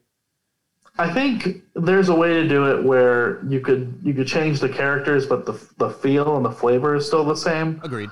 Like I feel like if the sequels had been done correctly, then they could have done that. Where you know, like the legacy characters are still there, but you know, they've built up, you know, they've introduced a new cast to you, and if it had gone right, we would have liked them and wanted to follow them on more adventures and so on and so forth. So we wouldn't lose the Skywalker connection, but it wouldn't be just about them. It would be kind of like with the, well, you know, you know what I mean. I do. I know exactly what you mean. like because I was gonna say like Cobra Kai, but Cobra Kai is also still about those older characters. Mhm. Like it's their story and the Yeah. younger kids. But this one would be like I don't want to say they'd get cameos, like they could have a part in the stories, but they don't have to be a part of every story to connect it. And Star Wars for a long time did have um, stuff in the the franchise that was very far away, like the the stuff in the the old Republic was Mhm. very popular Mhm. with fans, and they stuff didn't have any real trashed. tie to the um,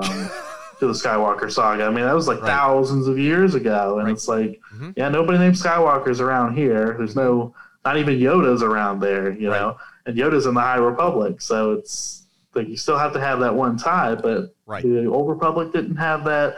Then there's the stuff from like the books. It's like way in the future. The I remember those games that had that guy Kyle Katarn or whatever, the Jedi Yes. Outcast Yes. that yeah, like they mentioned Luke Skywalker and the Empire, but Yeah. he never showed up. It was Right. always about a different group of characters. Yes. So it's not like Star Wars hasn't been there before, but it is worth noting that it's always been other media, not movies and TV. So Correct. Correct. Yeah. it's kind of tough. And is. it's only a certain section of the fan base that has been Right. exposed to that other stuff. Now it's big because uh, Knights of the Old Republic was massively popular, Mhm. but it's been a long time since Knights of the Old Republic as well, Yeah. and a whole new generation has come up that doesn't know anything about it. Right. So, yeah, I'm not, I'm not sure how to ha- how we handle something like that. It's possible, Yeah, I agree. You I know, think definitely they're just- possible. like Disney junked the entire extended universe. Um, I think foolishly, Oh, but- I well, as you can see them trying to rebuild it out now with the High Republic, right? So that was Yeah. it was foolish. That was a bad move by Kennedy and her story group. Mhm. It's just a bad move. Yep. It's one of those things that can be done. Can the people who are in charge right now do it? I think Favreau and Filoni could, but I don't think they're interested in doing that. If I'm being honest with you, I think they want to stick within Yeah. that established time frame that they've set up. It is possible, you know, if another faction pops up in Lucasfilm that's dedicated to another section of the timeline Yeah. and they do just as good a job, then you know, it, it could all work out fine. I agree. Speaking of timelines, Steven, what timeline? We've got a couple timelines we can pick from. Where would you want Disney to really Mm. focus their energy? Timeline between episodes one and nine, including the characters from the movies, or Mhm. the timeline between episodes one and nine, but not including any characters from the movies? Or would you focus on the timeline before episode one, or would you focus on the timeline after episode nine? Those are your four options. Which do you think is the best path forward for Disney if you had to pick one?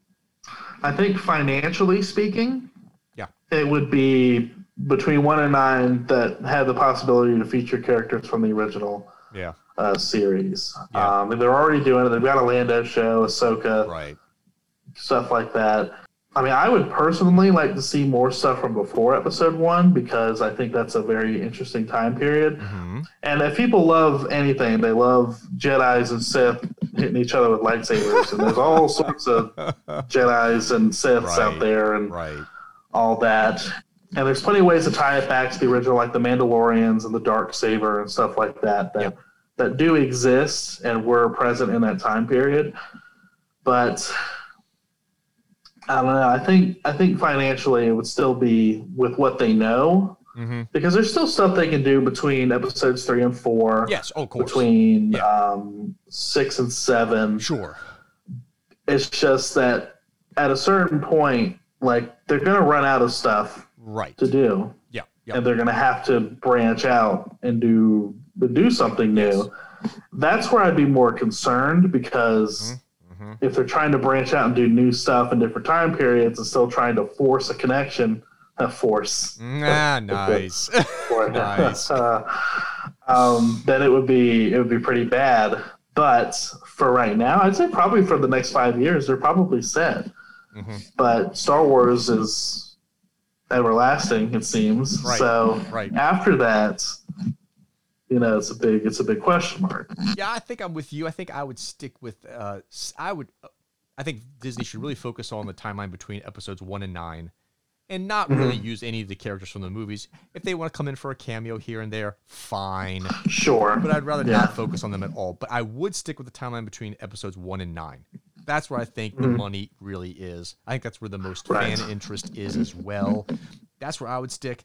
Mm-hmm. If you start to run out of material, if you start to feel boxed in after a while, I would say Disney should go backward in time before episode Mm-hmm. one right? and not go forward in time after episode nine. How many times can you make a new Death Star or a new Empire or a new for? I, I, think yeah, you, you can't you can't just keep having the Empire come back and Death Stars come back and just, Yeah. just I would not go forward. I would go Right. Mm-hmm. backward after you've already Absolutely. mined all the material out of the time period between one and nine. yeah, because there's just more possibilities. Oddly enough, there's more possibility in the past. Like I agree. if you want a movie about the Grey Jedi, well, they existed in the past, and something happened before you know Episode One. If you want to talk about the Mandalorian Society and their war with the Jedi, oh, there's you can make probably a trilogy of movies about that. And Correct. There's Darth Revan and uh, Darth Nihilus and all this other stuff. That's you can do movies about Sith because Sith Yes. are just more interesting than the Jedi. At least I think so Yes. and um, and that's just it's, it's just a lot more to do because there's more time there's more stuff that they can yank out from the old extended universe and re-canonize i think that's a word um, no, I agree. I do agree. fun stuff like that you know I think I think you're right. I think you've got I think there's uh the most fan interest might be in the timeline between 1 and 9. I definitely think there's far more interest, far more fan interest in the timeline before episode 1 than there is in anything after episode 9. I don't really hear about any fans Mm-hmm. Oh, talking yeah. about I don't hear anybody talking about the, the timeline after episode 9. I don't. You hear a lot of people talking about the episode uh, the, the timeline before episode 1, but Mm-hmm. not so much after 9. I don't think there's any interest in yeah it's i think it's because with the sequels like because the sequels came out they pretty much annihilated any chance of any of the stuff that was said after episode six in the books or comics before pre Disney. Like it can't happen now. You can't have Right. Jacen Solo or Luke Wow. Skywalker fighting a reborn emperor or whatever that or the original Thrawn trilogy. You can't do now because Nah. it's it just didn't happen. Unless It's not possible. in Ahsoka you make it an alternate timeline. Okay, anyhow. uh, moving on, Steven. Um, I do think while we've established which timelines might be more interesting to, to fans, I do think the one good thing Yeah. uh, The Mandalorian has answered for, Steven, I think it has answered for us that fans, you can get fans to get really excited and care about characters outside of the core cast. Yeah, I think we've established that. And that's huge Mm-hmm. because until The Mandalorian, we had not established that because the characters from the sequels were not that popular. So we had not established that fans would care about anyone beyond the core cast of characters. Mm-hmm. Yep. We have now established that. That's a good thing going forward. Yes, it is. Absolutely. All right, Steven. the last topic we're going to talk about is the vehicles for Disney's success going forward. We're in a pandemic world. Eventually, Yeah. you know, in 2025, this pandemic will end when we all get a vaccine. Uh, Maybe. maybe, and, and, the, and the virus doesn't mutate into something else. Um, you know, eventually, Yeah. we're, we're going to get some some on the other side of the pandemic in some form or the other. While the world will never be the same, anyone who thinks that it's going to go right back to how it was before, they're fooling themselves. That will never happen. The Yeah. post-COVID world. What is the best way for Disney to move forward in the post-COVID world? Uh, keep in mind the 2020 annual report for Disney, they have suffered a 37% drop in parks, experiences, and products division. They suffered a 13% drop in studio entertainment. Remember, the fiscal year is not the same as the calendar year. So Right. that's why people are probably wondering, why aren't they bigger drops? Well, they- trust, wait, Yeah. wait, wait for the next quarter. You're going to see it. I mean, it's, it's, it's coming. the two divisions that weren't that affected, media networks, studio entertainment, and direct uh, direct to consumer international uh, divisions were less impacted, obviously, on the back of Disney Plus. Clearly, they've report evidently they've reported a loss of seven point seven point four billion dollars across all their businesses, and uh, oddly enough, though, Steven, their stock their stock price Yeah. on January 15, 2020, before the pandemic started over here, the stock was trading at 144, $144.32 a share. January 15, 2021, just a couple of days ago, their stock was trading at $171.35 a share. The stock has gone up. Yeah. That- and, and that's Well- really the, that's based on the success of Disney Plus. And investors feeling Yes. that like when we get on the other side of the pandemic, Disney's going to be well situated to slingshot forward and be successful. Mm-hmm. Here are their vehicles for going forward. Comic books is that a val- is that is Yeah. that a, a area of of growth and profit for Disney going forward post COVID? Uh, uh, no, it is not. It is a um, it's a it's a possibility for what they use comics for now, which is well, we can make movies off of these. So just Right. if they lose money, whatever, we'll make it back at the box office five years from now. Right. Agreed. Agreed. It's Pretty much all it, all it's good for. Um, books not Yeah, I was gonna hard say to children's make books. and throw out there. So yeah. you know, it's it's whatever. It's a tax write off. So Okay. Young, young adult they fiction. can keep doing stuff with it, but it's not going to make them any money. Right. Not really. Right. I, I I'd agree with you. Children's books and young adult books. That's just not. That's not a big moneymaker for Disney. It's just not going to be. It's, it's pennies. No. It's pennies. Consumer products division merchandise is is I think going to continue to be a central a central uh, focus for Disney in a post COVID world. A lot of their income is going to come from consumer products going forward. I think when we get the other side of the pandemic, when the economy starts to improve and people start to get a little bit more money in the bank account, that's obviously an area of growth for Disney as they go forward for sure. Yeah, Um, definitely. the uh, Disney parks and resorts, I think, you know, again, you get on the other side of the pandemic, you get people s- comfortable traveling, you get people, the economy rebounds, and people actually have money to travel. Yeah. That's, I think, uh, Steven, I think you're going to see the Disney parks and resorts uh, division and the Disney cruise line division. Again, cruise lines have been sidelined since the pandemic started. The government isn't likely to let them go back online anytime soon. It's just it's too problematic in in in a, in a COVID world. Yeah. And I don't know what are people's appetites going to be after, you know, in a post-COVID world. What's their appetite going to be for a, Yeah. Flo- uh, a floating bowl of poop in the middle of the ocean, uh, which is what a cruise ship is. Um, Pretty much. I don't see the parks, resorts, and cruise lines. Unfortunately, Steven, I don't see them rebounding anytime soon for Disney. Yeah. I don't see that. You agree? Yeah, I don't. I don't think so either. Um, especially, the, I think the cruise lines are probably going to be hit the hardest because Disney they can do stuff to the parks like to try and make it more safe Right. And try to assure people. You can't change a cruise ship. No, you can't. It's a boat.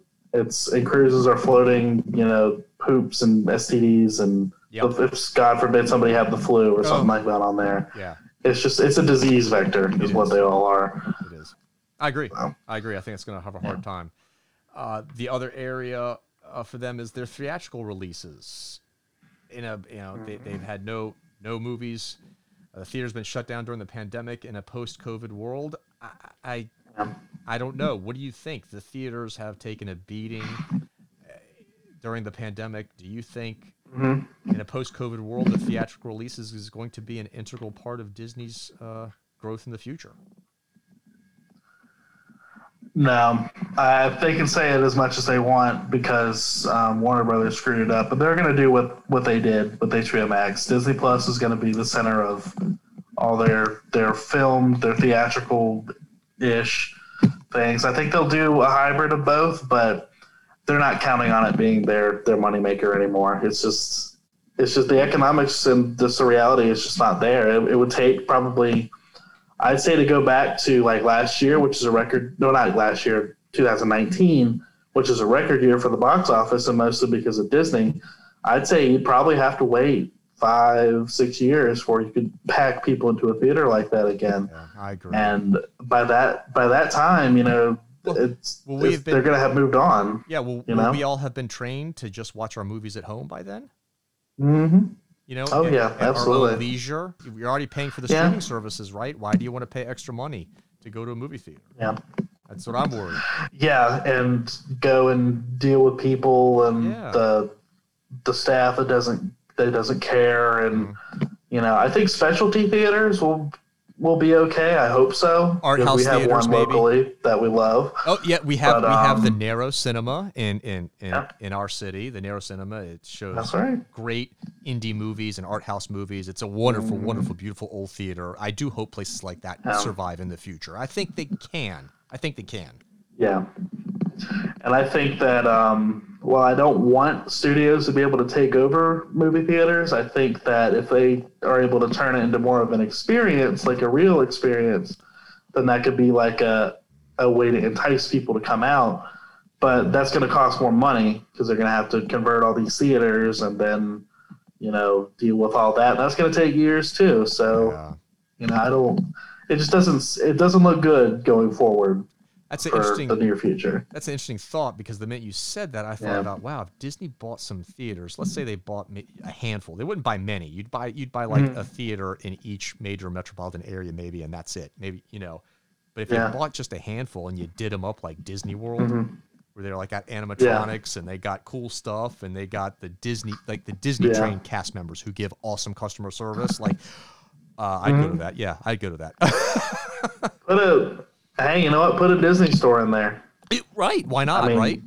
Absolutely. Something like that. That that's a very interesting thought, Steven. That's really interesting. I like that. Yeah. And then another area for uh, growth going forward: video games. What do you think? Video games, uh, Steven. I sent you a cool article from the Guardian about video games becoming the music was the cultural touchstone for all generations before. Baby boomers, Gen X, millennials.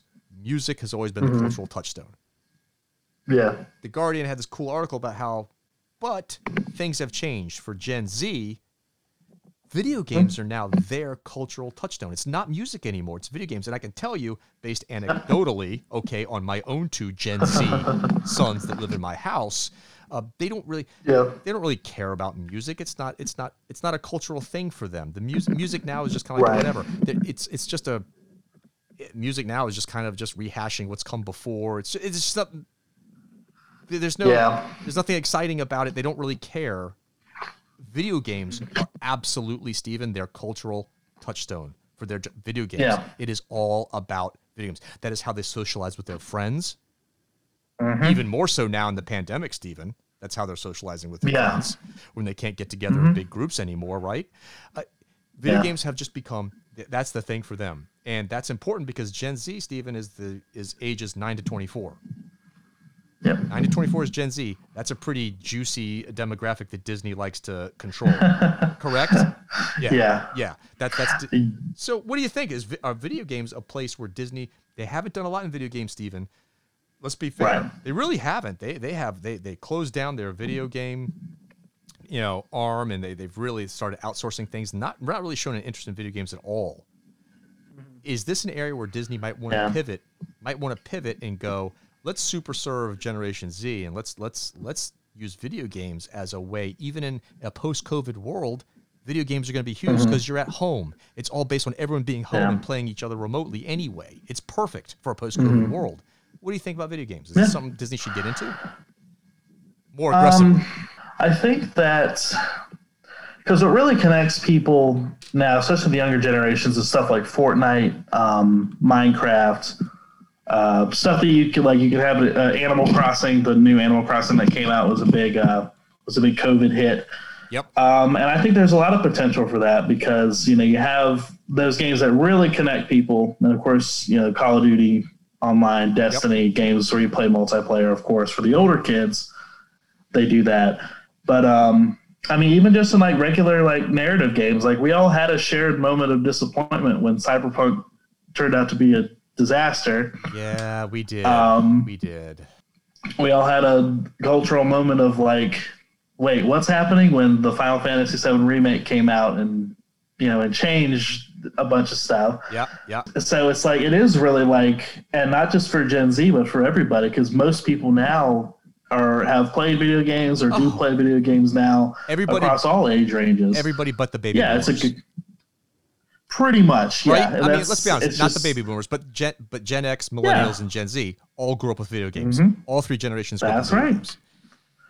Yeah, and so it's um it's become a good way, like across any kind, like just a regular narrative game, a game for game as a service, uh, just multiplayer game. There's lots of avenues to connect people, to create opportunities for merchandise, to just generate just pure revenue off of whatever. It's the it's the new way forward, I think, for media stuff like that. Interactive experiences, VR. I think um, it's not doing as hot now, but if somebody gets it right, like really right, then that could that could explode. Like that could be a, a thing that connects people, like having to connect VRs through multiplayer Yeah. stuff. Yeah. that would be incredible. Agreed. And and don't discount the fact that, uh, according to Market Watch, that global video game revenue is expected to surge twenty percent to one hundred eighty billion dollars in the year twenty twenty. Yeah, uh, according to IDC data.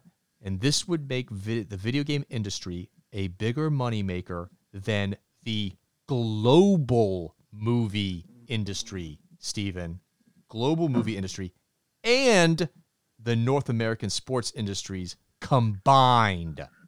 yeah, So if theaters are going to die and theatrical releases aren't going to be the big money maker for you anymore, well, mm-hmm. video games, the video game industry is making more money than the movie industry was making. So this is where you pivot. If theaters are going to die, movies are going to go down mm-hmm.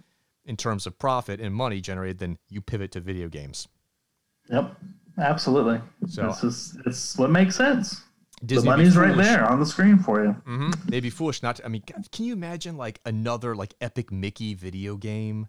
Yeah, I mean, like, were you re- were you, know another Kingdom Hearts video game? I mean, Mhm. it's it's there, Steven. It's there for Disney. absolutely. It is there. Uh, and of course, the last vehicle, Steven, is Disney Plus, and we saved it for last because Mhm. that's obviously, I think, everyone agrees that is going to become the main driver for Disney going forward. Period. End of story. I don't even think it's open to debate. That that is the, going to become the main driver. Right now, Disney Plus has hit 86.8 million paid subscribers in Mhm. just slightly over a year after their launch. That is close to the high end of the 90 million customers that Disney originally expected to land by 2024. Steven, 2024. Yeah, Uh, Disney's eyeing up to 260 million subscribers by the end of 2024 now. Uh, Morgan Stanley revised the estimates for Disney Plus to end 2024 fiscal year with about 135 million customers. So the growth is there. It, it no doubt, of course, it was supercharged by the pandemic. Duh, that's that's obvious. But- Sure. but, again, Yeah. you start to change people's habits. They don't Mm-hmm. usually go back to how they used to do things. Uh, Disney Plus is obviously the path forward. This this this this is where everything is going to be focused on. It makes the most sense. What do you think, Steven? Yeah. I think I agree with you. I mean, I, I remember when when Disney was the company that was the most opposed to the lessening the theatrical window, day and date releases on streaming and whatnot. And now it's like it's such a huge shift. And as as goes Disney, usually as goes the industry as a whole, because they're the dominant force. What do you remember? So I think do you remember the mm-hmm. Disney Vault? On how Yeah. like the, the movie would be out of the theater and it would go to you know VHS or DVD, but only for a limited amount of mm-hmm. time. Only for a limited amount of time, and then you couldn't even buy it. Like they, they were as hostile to to anything outside of the theatrical experience for their movies. Yep, that's right.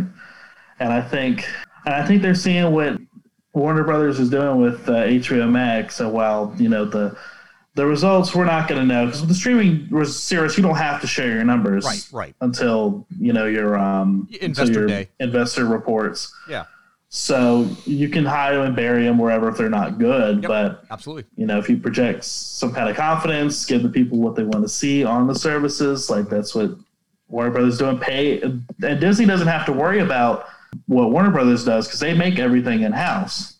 So they just big- have to worry about paying their talent. That's a big difference. And like, because you see Warner Brothers, like they basically just like, okay, you know what? Just take the money. Like we're gonna pay you out. Stop complaining, and you know we'll we'll do this and we'll we'll renegotiate as things go on. But Disney doesn't have to do that. They could um I think the biggest thing, like, I think if they would have released Black Widow by now, if like I think Scarlett Johansson had some deal that related to box office returns, Yes. and I mean that was a signed contract, and I don't think she's gonna sign another one because it's probably a lot of money. Yeah. you know, and the state that Disney's in right now, they they're probably not willing to fork over, you know, money like, well, we think it would have done this much, so we'll pay you this much money. And Disney, uh, unlike a lot of the other studios, they don't have another, they don't have a company over them that kind of gives them financial security, like AT and T for Warner Brothers, and then Comcast for Universal. Mhm. So it's it's it's going to be interesting because I think they're like the last purely they're the only entertainment company that's just an entertainment company in the Yeah. movie space. Yeah, I think. Yeah, I think they're they're going to go that way. They're going to it, may be another year, maybe a year and a half, but they're going to go that way, and it's gonna they're gonna have a way to do it that's you know gonna not gonna piss everybody off and just uh and it'll and then everybody else is going to follow them Yeah. because um, their Universal already destroyed the you know, the theatrical window with the that 17 day deal they did with AMC. So I'm sh- I'm sure now they're kicking themselves that they signed that deal. It's like if I could have just done that day and date, like are, are you serious? Yeah. Yeah. Agreed. yeah. After after this is over, even if you know the vaccines are out and by September or by next year, this is where it's going to go. It's Yeah. I agree. no stopping it. So I, I agree. I agree, Yeah. Steven. I think as we sit here, you know, it, with this pandemic still raging, as going forward, I, I, I mm-hmm. think it's Disney Plus, it's video games, and the consumer products. Those are the 3 Mhm. three divisions that are going to have to power Disney through the pandemic and through the post-COVID world. It's good. They're going to have to rely on Disney Plus, video games, and uh, consumer products until they can one day get their parks, resorts, and cruise lines operating at full strength again. And Yep. that, that's what they're going to have to because once parks, resorts, and cruise lines get operating at full strength, then yay, the money's flowing from heaven again. you know, Yeah. because I mean, parks, resorts, and cruise lines. That's that's got to be you know fifty to sixty percent of their money right there Mhm. they make. So yeah. that's what they're gonna have to do to move forward. And I'm with you. I think, uh, uh, Steven. To be honest, I, I love the theater experience. I love Yeah, seeing movies. I do. Uh, you know, you mentioned the Narrow. I love it. It's a beautiful place to go. I love old theaters. I, I love Mm-hmm. the theatrical experience when done right. And uh, but uh, I'm not gonna lie to you, Steven. I don't know when I'm gonna feel comfortable sitting in a crowded movie theater. Mhm. I just don't Yeah, know. I it's- Mm-hmm. don't know, Steven. I don't know when that's going to happen. And even when I become comfortable with it, I don't know. I'm already paying for Disney Plus. Why do I want to pay all that money to go to a movie theater? The tickets, you know, I'm gonna even if it's just my wife and I. Do I want to go drop 25 bucks on tickets and then whatever on some crappy food there? and sit in an uncomfortable chair Yeah. when, when I could just be at home and I'm already paying for Disney Plus. Do I Mm-hmm. want to spend that extra money? I don't know. Maybe not. Maybe not. So, That's right, because that that's ultimately going to save you money. yep, yep. So there you go. All right, Steven. Well, there you go. We we have given Disney their game plan for future success. Yeah. I'm expecting our paychecks to be to be forth to be to be coming quickly. That's right. Chapek, you can send it directly to Comic Book Revolution. Thank you very much. Uh, Yes. I, I, am interested, Steven, as we progress forward uh, over the uh, 2021. Uh, Curious to see how much we've talked about comes true and uh, what doesn't come Yeah. true. And of course, I'm sure Disney's going to throw us a few curveballs that we didn't see coming over the course of the next year. You know that's going to happen, right? Yeah, I think so. Definitely. It's always that way, isn't it? All right, my friend. I enjoyed this deep dive in Star Wars. Yeah, man. Absolutely. We'll be back with more. I think the next topic Steve and I are going to tackle, I think we're going to tackle comic books and the manga industry. All right? Mm-hmm. Go back to our roots here, Steven, and dig deep into that because there's a lot to discuss with that topic, and that's going to be fun. Yes, gonna there be a lot of is. All right, my friend. Until next time, viva la revolucion.